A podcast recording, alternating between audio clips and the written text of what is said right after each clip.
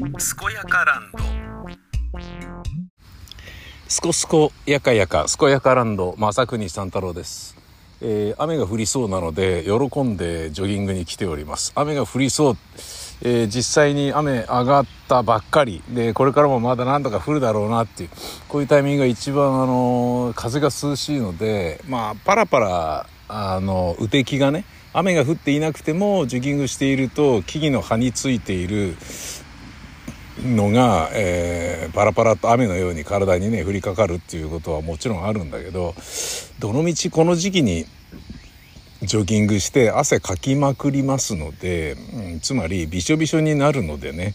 えーそんな全然造作ない話なんですよね。まあ、あの草むら走った時に、えー、とジョギングシューズがね、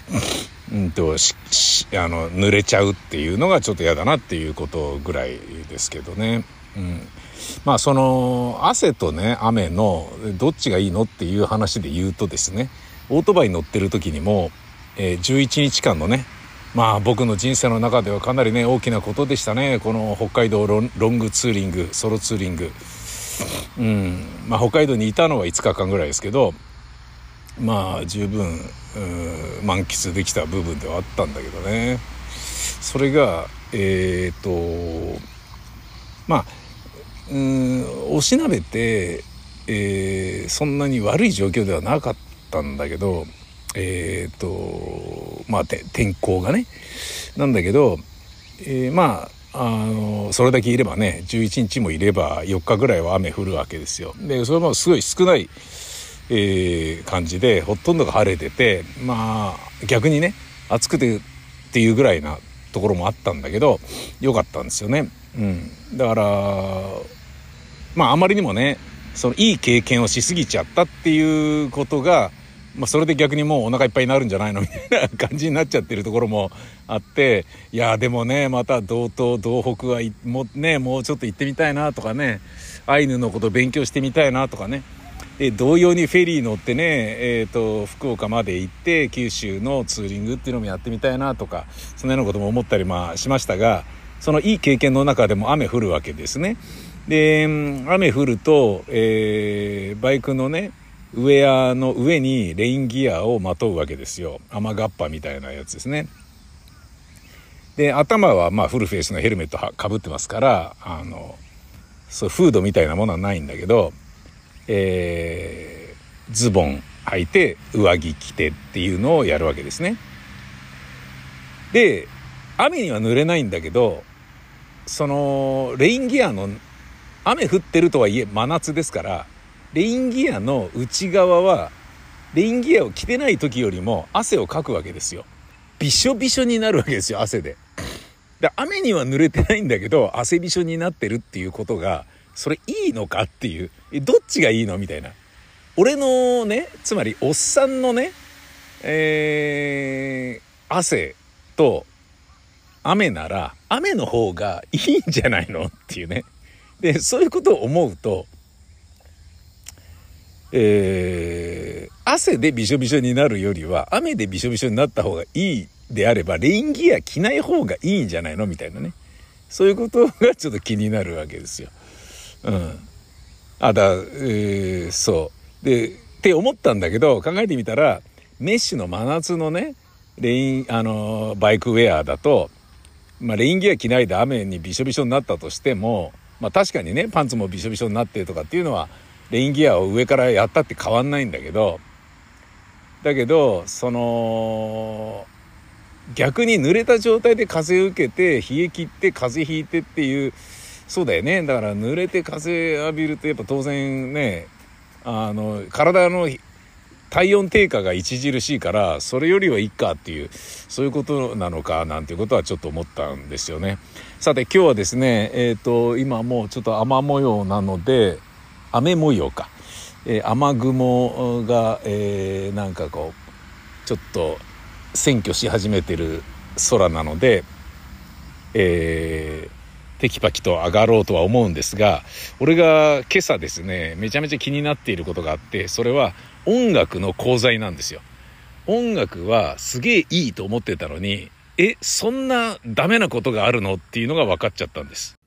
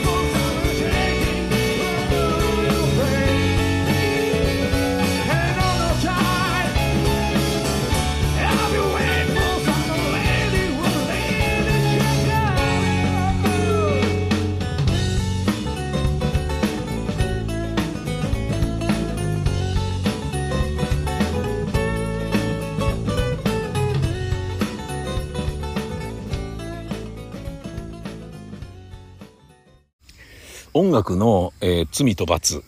えー、まず、いいところっていうのは、まあもちろんね、言わずもがなのことですよね。で、悪いところっていうのも、えー、まあ、普通に考えたら、うん、あんまないですよね。だけど、今の僕にとってっていう話なんですね、これは全て。つまり、その、音楽ばかりやりすぎて、えー、受験勉強全くしないだけど受験しないと親の後継いでもらえないから親は困るし家庭不安になるっていうような状況の息子さんであれば音楽は悪ですよね。だけど音楽家になろうとしている人にとって音楽に触れ合わないっていうのはありえないことですよね。つまりえー、その人の置かれてる状況や資質や今の必要なものの優先順位によって、えー、音楽が悪なのか善なのか必要なのか不要なのか、えー、切り離すべきなのかもっと取り入れるべきなのかっていうのが、まあ、見えてくる話ですよね。なので、えー、まあ僕に関してっていうことなんですけどだけどそれは個人的な判断ではなくてちゃんとエビデンスのある話として紹介されてしまったので、それが僕の中でちょっとダメージなんですよ。まず、音楽がプラスなのは、認知症にとって認知症の予防になると。えー、非常にあのいいらしいんですよね、音楽は。だから新しい楽器始めるとか、えー、そういうのはすごいいいと思うんですよね。だ僕もね、あのー、何ですか？えー、ね、ネイティブインストゥルメントのね、えー、コンプリートとかも買っちゃいましたもんね。8万円ぐらい出してね。あの DTM のね、えー、やつですけどもうずっと欲しかったんだけど もうもっと早くに買えばよかったなと思いましたね。本当にもっと早くに買えばよかったなと思った。もう今までねジングルねあのー、ラジオのジングルとか作ったりとかさラジオドラマの劇版とか作ってるんだけどもうこれがあこういうのがあってったらもっともっと簡単にできただろうと。いちいちね線つないでギタージャガガ弾いたりとかベースボンボン弾いたりとかそういうことしなくてもよかったじゃんっていう。もうなこれでいいこれで十分じゃんみたいな。だからそのなんだろうな最高傑作を作ってとかさその要は売りに出す楽曲を作るとかではないからもうほんのちょっとね、雰囲気が良ければいいから、音色がいい感じで、なんかそれなりのミックスになってりゃいいだけの話のね、あのー、楽曲とね、言うのもはばかられるようなものを作ること、その代わり量産とね、えー、店舗が求められるわけだから、あの、だったらこれでいいじゃんみたいな、もうすごいね、あの、ギターのアプリとかね、まああの DTM でねやられているうちのね劇団の、えー、音楽作ってくださってたフードミュージックのね福森さん。最近ねあのななんだっけな欅坂かなんか乃木坂46かな？なんかの楽曲書いてましたね。の彼にね教わってね何がいいみたいな感じで聞いたんだけどもうあのギターとかすごいいいよとかって言っててあなそうなんだと思ってじゃあと思ってあのまずそのねギターからやってみたんだけど本当に良かったですね。本当に良かったなんつうレベルじゃなかったね。もうあの人が弾いてるようなのがそのまま使える。でそのまま使えるのになのになおかつあの当たり前だけど、えっと、テンポがドンピシャだからどこでも使えるわけですよ。で自分で弾いたりするとちょっと癖があってさねえ拍食い気味な癖があったりとかね。で3拍目がちょっと遅れる癖があったりとかいうのがあるともうその引いたものっていうのはそれに合わせてふわりを直していってそれに乗せて打ち込みのものを乗せていかない合わせていかない限りはなんかもう曲おかしな感じになっちゃうんですよ。でそれまあいいやみたいにやってるようなものもいっぱい今までやってきてもな気持ち悪いなとかって思ってんだけどでもまあもうなんだろうなそれよりはねそのだもう二度と聞かない一回しか聞かないラジオドラマとかだとなんかねなんかそ、そっちをね、こう、手薄になっちゃうんですよね。手薄っていうのは、だやっぱね、演技の方は、ねなんかもうちゃんとやれよみたいなこう演技指導してちゃんと取り直さないと、こう、会話が成立しない、いわゆるメインの部分ですからね。だけど、音楽だってね、その、まあ、補助的演出要素ではあるけれど、ね音楽しかなってない時間だってあるわけだからさ、それはね、あんまりね、雑にはしたくないなと思って、ってるんですけどね。なんていう、えー、のは認知症予防にはすごいいいのでじゃあデスクトップミュージックはこれからも続けようと思ってね Cubase をこれからも買い続けるぞとかね、えー、いうようなことは思っていたんですよ。なんだけど、えー、いきなり分かったのがですねテストステロン値を上げるつまり男としてより男性的になるやる気のある満ちた、えー、なんだろうなあのガッツに満ちた向上性のあるいわゆる活力のある男であり続けるためにはテストステロン値が影響するっていうのはまあここで何度も喋ってますけどで僕は、えー、3週間に一度テストステロンの注射を打ってるんですね筋肉注射を。それによってえー、自分の玉菌が抗がんが作り出すテストステロン値が、えー、作る量がどんどん減ってきてるから分泌しなくなってるんだけどそれを筋肉注射で補うってやつなんですよ。だからこれ以上子供が作りたくありませんとかね。えー、なんかまだまだ子供がこれからいっぱい作るぜみたいな人はちょっとそれを打つのは慎重になった方がいいんだけど、まあ、でも微量レベルであればねそれによってね玉金がねじゃあ作るのやめようみたいな風にはそうそうならないとは思うのでそんなにあのナーバスになるような話ではないと思うんですけどでそれを、えーと、注射打ったことによってまあまあ今僕打ってんですよね3週間に一度打ってる感じなんだけどでも打つ時にそれが保険適用なのかどうかっていうのを結構調べるために血液検査をしたんですよね。でその、えー、検査をしてみて分かったのはあの、随分低いですよと、あなたよくこれで仕事してましたねぐらいのこと言われたんですよね。つまり、保険適用で十分対応できますので、えー、打ってみたらどうですかっつっても数百円の話なんで、そう、打つだけだったら。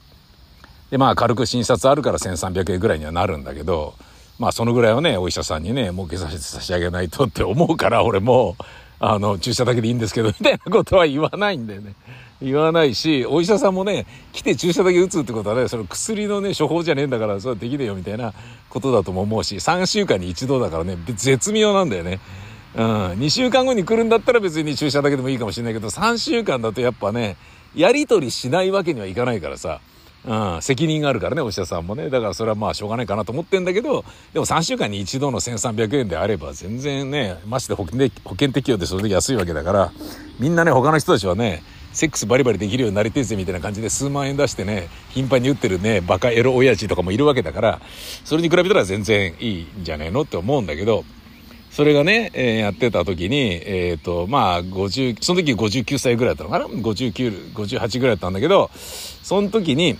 今60ですけどね。で、その時に測ったので、平均値が8.5以上なん、8.5から、うん、いくつってやつっけな、13ぐらいが平均値なんだけど、つって、で、僕の場合は、えー、5.1とかってすげえ低かった。あ、じゃあ4.5だったんだ。4.5ってすごい低い数値で、思いっきり保険適用ですね。つって、よくこんなんで仕事できてましね。ちゃんとね、すごいね。とかって言われちゃってたのね。あ、そうなんですかみたいな。で、それ微妙に打つことによって活気も出てきていいぜいいぜみたいになってったんだけど、この間ね、もう2年近く続けてるからもう一回ちょっとテストストレンチ測ってみましょうつって、測ってみたんですよ。3ヶ月ぐらい前に。で、その結果がね、またその3週間後に注射打ちに行った時に出してもらって、やっとね、つって、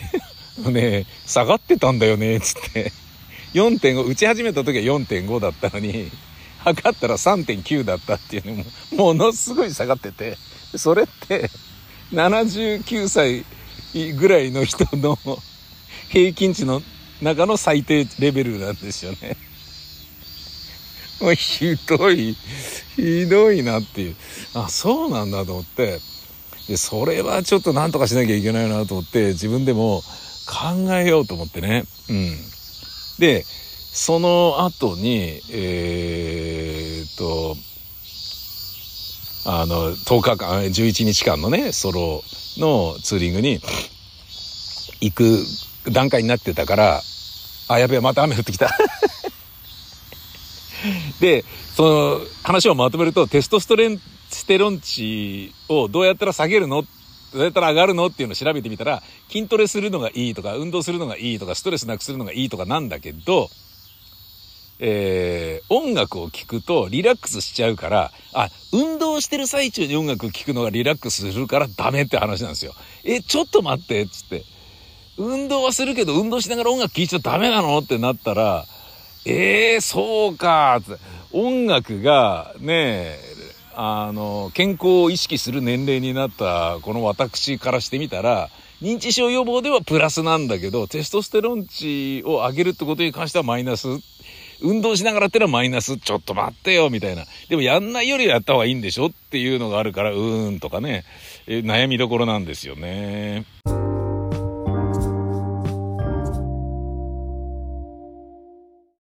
あの、ラジオのフリートークって、えー、季節、時期などによって、まあ考えるべきことってありますよね。フリートークに限らずだけど、例えば年度始めっていうものは、新生活が始まって、えー、生活サイクルが変わった、えー、リスタートしたばかりなので、えー、年度始めか。年度始めというやつは4月ね。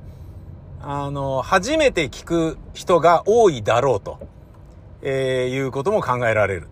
で、先週まで聞いていたけど、今週からはもう聞けなくなっちゃったっていう人もいるだろう。つまり、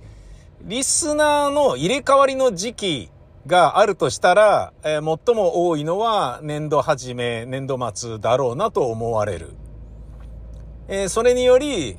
えー、自己紹介を端的に、えー、包含するようなエピソードトークをフリートークに散りばめるのがいいだろうし、番組の趣旨説明も聞いてる人には大体分かっていただけてますよねっていうようなのを一回置いといて、えー、ちゃんとこの番組はこういうためにやっていて、これを目的としていて、リスナーにはこうなってほしくって、で、参加していただけるリスナーからはこういうものを期待しています。で、先々こういう風になっていきたい番組ですっていう、ね、えー、まず目先の目標、えー、放送をこうしたい、そして中長期の目標っていうものを、えー、だから、あの言うってことですよね。あのなんだろうな。えー、マニフェストみたいなものでもあり、でもそれをね、ただ固く言ってると、うん、もっとエンタメに触れよって話になっちゃうから、面白話を散りばみながら、だけど、そうやりますよね。で、えー、僕は、あの、とりわけ、癖のあるラジオ番組が好きだから、癖のあるラジオ番組を中心に携わろうとしてきましたが、とりわけ出演者の場合はね。うん。で、どうせね、出演者じゃなく携わってる番組っていうのは、まあ、あの、面白くない番組、もう面白くない番組って言ったらあれだけど、なんだろうな、自分がね、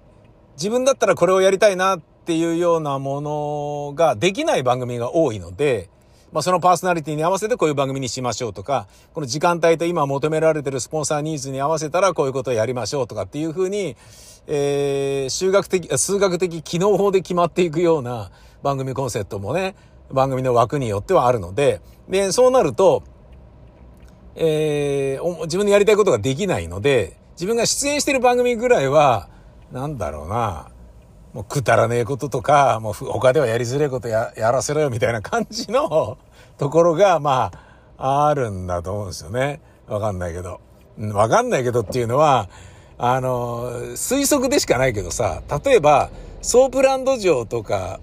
すごいサービス旺盛なセックスを殿方にしてるわけじゃないですか。で、そうなると、あの、日常でね、ボーイフレンドとエッチするときはすんげえマグロになるのかなとかっていうようなことはまあ想像しちゃうじゃないですか。で、その通りだとは思わないんだけど、本当に好きだからセックスしてるっていうことであるならば、てかそういう人もいれば、ねえあのー、だとしたら、そのね、えー、もう、だからこそ、ね得たテクニックをそのまま、あの、使って彼氏に奉仕、みたいな、ね客、客以上に奉仕しますみたいなソープ嬢もいるだろうし、その辺はね、もう何とも言えないですけど、あの、だからね、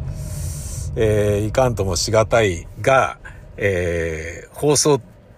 の番組の、えっ、ー、と、節目節目によってはそういうのがある。で、それで言うと、あの、僕なんかは、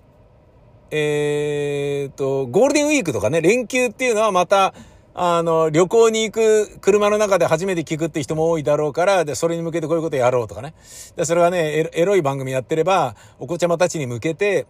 あのー、ちょっとね、マイルドで、エルゴロナンセンスをマイルドにしましょう、みたいな感じでやるとかね。そういうようなことを、まあも、もちろんね、そういう、そういうふうなことを本当にそうすべきだと考えてやってるのではなくて、あながちそういうふうにした方が面白いんじゃないとか、そうやって思ってできもしないマイルドにするっていうことをやってるふりをしているところをみんなと一緒に楽しみましょうっていうようなイベントでしかないんだけど、まあ、要は、あの、演出だよね。で、でも、あながち、その根拠となっている部分に何の間違いもなく、で、それを一切考えずに、なんとなく毎週似たような放送をただただ延々と繰り返しているようなビジョンのないスタッフよりは全然、あの、計画的でいいとは僕は思ってるんですけどね。で、放送でそういうようなのがあるのは、えー、まあ自分がね、放送に携わってるから、あの自分はそうしてきたし、そうしないスタッフをね、なんか、ちゃんとやれよみたいに思ったりはしたことはあったけど、つまり放送ではあるだろうけれど、放送以外ではあんまりこういうのないのかなって思ってたんですよ。それが、ああ、こういうこともあんのかって思ったのが、活字のね、雑誌の世界で、文芸春秋という分厚い月刊誌がありまして、で、まあ、秀逸でね、本当にいろん na ことが、えー、あの、詳しくわかる。で、週刊文春っていうのが同じね、文芸春秋の会社から出ているもので言うと、文春っていうのがありますけど、文春はね、いわゆる文春法でもうおなじみな、ねえ、ー、特ダネラッシュですよね。今暴く。ね。えー、もうすごい習慣ですから、で、日刊のね、まあ文芸春秋が新聞は出してないと思うので、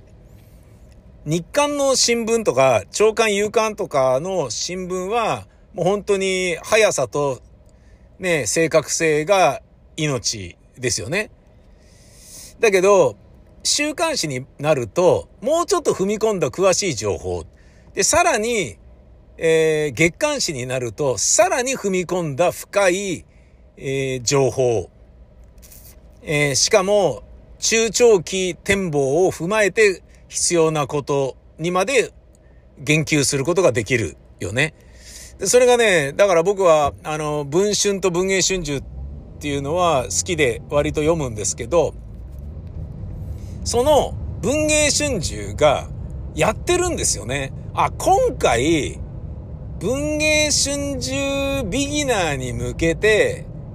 とっつきやすいですよっていう風にアピールしてんじゃねって感じなんですよ。今出てるやつが。今出てるやつっていうのは、あのまあ、超話題。ここまで芥川賞受賞で話題になる作品も、珍しいだろうっていうぐらい、今回圧倒的話題になっている、ハンチバックという、あの、要は直訳するとセムシ。えー、フグ者の主人公ですね。で、作家も障害者。で、もう、痛快なブラックな要素で、ガンガンに健常者であることを、の、なんだろうな、えー、虚しさとか、無意識のおごりみたいなものをバッツンバッツン、こうね、破壊していってくれる痛快無比な小説なんですよ。で、僕も、それね、そ今読んでるんですけど、読みたいから買ったんですね。いやー、これ、いや、買うよな、やっぱりなっ、つって。で、あのー、まあもちろん、えっ、ー、と、芥川賞受賞作だから、単行本でも出てるんですよ、ハードカバーで。で、それ買っちゃうとね、捨てづらくなっちゃうしなと思って。うん。で、別にね、あの、芥川賞ってね、好きで読むっていうよりは、どういうのが今賞を取ったんだろうなっていうような、見聞を広める意味で読むことも多いから、あの、文芸春秋って、芥川賞は全文掲載なんですよね。直木賞は意外と長編だったりするから、オール読み物とか、な、なんだっけな、なんかで出てんだけど、一部しか出てなかったりするんですよ。えー、芥川賞は短編だから、あのー、又吉さんの火花の時もね、そうだ、あ、花火か、花火の時もそうだったし、えー、僕は全部何かと文芸春秋で読むようにしてるんですけど、で、あの、あ、これ売れるだろうなと思っていて、なおかつ、あの、売れてるんでしょうね。いろ、あの、平積みのね、置かれてる場所の広さがもう全然違うんで、ああ、もう随分これに期待してるんだろうなって感じなんだけど、で僕としても読み終わって捨てることができるのが雑誌だから、ね、雑誌で買うのがいいだろうなと思って、昨日ね、大雨でしたけど、カバンに入れてすぐびちょびちょになっちゃったけど、表紙とかね、ふにゃってなっちゃったけど、それでもね、どの道風呂場で読むんだからいいよみたいなのもあるし、あの、中身がちゃんと読めればね、何ら問題ないので、それ買ったんですけど、で、まあ、ハンチバック以外の記事も当然目を通しますよね。で、あの、藤原さんね、あの、の、えー、とね、もう日本大好きな、あの、オープニングコラムから始まってね、前はね、あのー、なんだっけ、吉野随からがね、僕は大好きだったんだけど、あの方ね、もう辞めますって辞めてね、で死んじゃいましたんで、うん。あの、なんだっけ、聞く力でおなじみのあの女性タレント、エッセイストかなんかのお父さんのね、やつですよね。で、あとは、まあでもそうね、国水系がね、ちょっと強まってる感は、あの、あんだけど、塩野七海さん、えー、のね、あの、日本国民へ向けてみたいなエピソード、エッセイが、えー、あって、で、それ以外は、関東エッセイは、あの、いろんな人がいろんな形で書くっていうね、やつで、うん。柔らかいものだとね、なんかあのーやるマンが、やるマンが終わった頃かなんかに、あ、やるマンじゃねえか。なんか、夕方のね、てるみさんのワイド終わった時にてるみさんがちょっと書いてたりとか、そういう、あのー、とっても柔らかいものがあったりもするんですよね。やっぱ人に愛されてるものとか人の興味がありそうなものが、まあ、並ぶんで、で、もちろんそ、そこまで柔らかいね、ミーハーっていうか、いわゆる有名人系っていうのはそんなに出ないのが、まあ、あの、エッセイのね、頭のやつなんですけど、でそれ以外の記事が何しろ秀逸で、ルポライターとかが持ち込みでね、こういうのを調べてるんで、これ記事にして載せてもらっていいとかっていうようなので、OK 出たやつとか、まあ、えー、編集部主導でね、こういうの調べられないかみたいにやってることもたくさんあると思うんだけど、めちゃめちゃ面白くてさ、うん、もう本当にいろんなことがわかるんだよね、そこで。あ、そうだったんだってね、あの、あの戦争ではこうだったんだとかね、あの、ね、こう、そうですか、みたいなね、あの大統領、アメリカのね、大統領そうですか、つって、自分のね、愛人のように扱っていた人にね、自分の仲のいいね、側近にフェラチオしてくれないかみたいなことを目配せで頼んで、しかもそれをやらせていたんだとかね。なんだこの話みたいな。それはね、ジョン・ F・ ケネディの、あの、あれですよね。で、それね、本になったじゃないですか。で、本が出たから、それの宣伝のためにちょっとインタビューお願いできませんかみたいになって、で、引用してるんだけど、もうそれだけでお腹いっぱいないんですよ。気持ち悪くなるんですよ。で、別にジョン・ F・ ケネディのその修文なんか見たくもないみたいなところがあるじゃんだから関係者が書いたやつっていうのは、あの、後からね、その書いたやつっていうのはもうなんか嫌な思いしかしないんだよね。えー、ドリフをね、作った井作りまさかがね、ドリフの裏側みたいなものを本にして書いた時もね、俺、中学校の時に買って読んだけど、もうやっぱ、ねえなんかね、愚痴だったもんね。あんなにね、よくしてやったのにイカリアが打ち上げをね、なんかこう、なしにできないだろうかとか言い出しやがったみたいなことだったりとかさ。あとはね、井上久志の奥さんがね、あの、書いたやつとかも、まあ天才の奥さんだからなんか面白いなんかあんのかなと思ったら、ねなんか DV とかひどかったとかっていう愚痴みたいなものが、何なんだよみたいな。だ割とね、その、後日談系はね、もう読まない方がいいなと思ってるんですけどね。うん。まあ、それで言うと、文春に、えー、時折乗る、金ちゃんのね、秋元金一さんの、あの、すみちゃんへのラブリーエッセイはね、もう本当に素敵でね。うん、これは、この人は本当にすごいなっていう、なんか改めてね、うん、感動させられるようなものがね、これは僕とすみちゃんのありがとうの物語だったんだよね、僕たちの人生はっていうね、ものすごい感動的なエッセイがね、今本に、ね、なってるんで、俺ね、もう文春で散々読んでるから、買うのやめようか、あのまあ、読む必要ねえよなって思うんだけど、でもやっぱり買って読みたいなって思っちゃうぐらい、金ちゃんのね、素敵な、あの、すみちゃんラブリンコエッセイなんですけど、まあそういうのもあるけど、でも、その金ちゃんがバカ売れしてた時に、やっぱ書いた、あの、エッセイ本は、やっぱりそれに近かったんですよね。あの、先輩芸人たちの話とかでね、例えば麻雀やる。で、まあ1万、1万5千円買ったとする。したら、えー、じゃあ1万5千円金ちゃんが勝ったのに、負けた先輩芸人が1万5千円払うべきなのに、じゃあ、キリがいいから今度2万円返すから5千円よこせよ、っつって、5千円を渡される、渡さなきゃいけないことになる。あ、きっとこれは帰ってこないんだろうなと思いながら、5000円を僕は渡すんですと。つまり僕にとって、えー、売れてしまった僕にとって先輩との麻雀は勝つ負けるとかは、勝っても負けてもお金が出ていくだけなんですっていうね。でもそういう先輩のことを、なんか、さもしいと思うこともなく、まあ、売れてるんだからこういう風にした方がいいのかななんて思ってたけど、うん、なんかおかしいなとは思ってたんですよね、みたいなことまで金ちゃんでもやっぱ書く、書いてたから、それはね、あのー、つまり、なんかね、バックステージ系のものはね、あんまりだよね。まあ、それで言ったらね、だこれ、こういうようなものも、ラジオを30年間やってきた人間が、こういうところで言ってるようなこともあんまり聞かない方がいいんじゃないかみたいなのももちろんありますけどね。うん。で、まあなんだけど、